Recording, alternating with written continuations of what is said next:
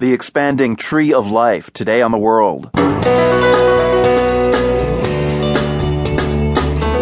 I'm Marco Werman. The Tree of Life visualizes diversity on Earth, and most of it is in the form of small single cell organisms. Those branches are each more different from each other than we are from worms. Um, they're closer to the difference between us and a mushroom. Also, from the strictly human world, new documents link Syria's President Assad to war crimes. This former U.S. diplomat says the case against Assad would be a slam dunk. The stronger the evidence you build, the more difficult it is uh, for the world to sweep that uh, under the rug. Plus, how early map makers dealt with their fear of the unknown. There was this prevailing belief that every land animal had its ocean equivalent. So you'll see sea pigs and sea bears Hmm. and sea elephants. Map monsters and more today on the world.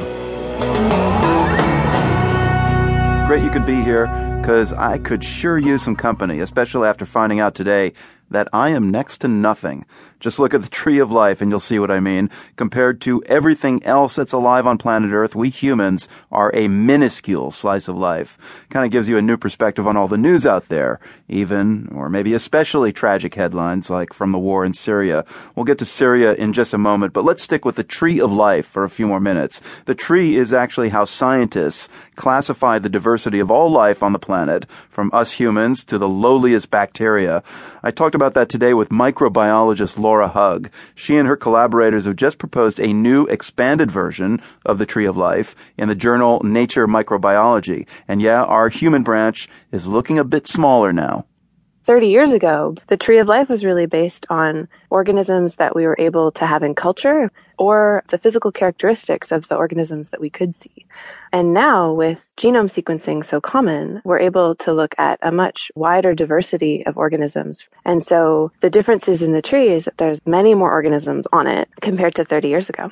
So we're talking plants, animals, humans, of course, bacteria. What what are some of the things that we, you know, lay people would not have thought about that actually is alive? Okay, so there are two different major groups of single celled organisms. And I think most people have heard the word bacteria. And then there's also another group called the archaea, which are also single celled organisms, but represent an entirely independent lineage of life.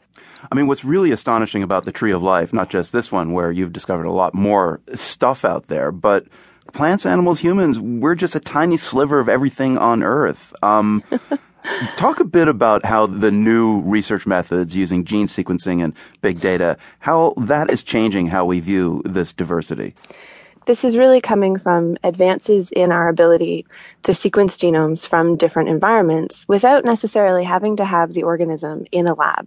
And what that's letting us do is look at a much broader range of environments, and that's leading to discoveries of hundreds and thousands of new organisms on the tree of life. And these are all single celled bacteria and archaea.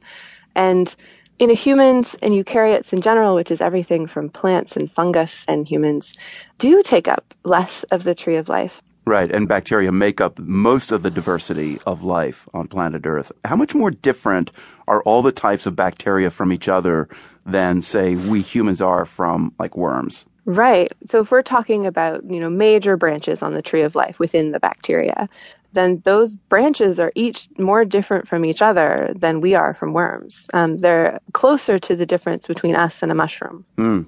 You know, we've been told, and I gather that it's true, that human beings and bananas share 50% of the same genetic material. So if this tree of life underscores that, I mean, it's a great conversation starter, but aside from that, is there an important lesson in this for us humans?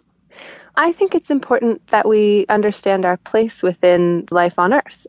And I think this tree starts to underscore how much of that life we can't even see. What do you say to people who ask you, what is our link? Why is it important to have these microbial communities? Microbes, I think, are most famous for causing disease, but in recent years it's become much more clear that they're actually responsible for preventing a lot of disease within humans. You have a healthy gut microbiome, you have healthy microbes on your skin that are protecting you. Organisms in the environment do most of the nutrient turnover that keeps soils healthy for agriculture. They're fixing carbon and keeping really the world running. And so they're incredibly important, even though we, we don't necessarily always see that very clearly. Yeah, so what happens if we humans wittingly or unwittingly wipe out some or a lot of this diversity? What this study was really looking at was trying to find an understanding of that diversity.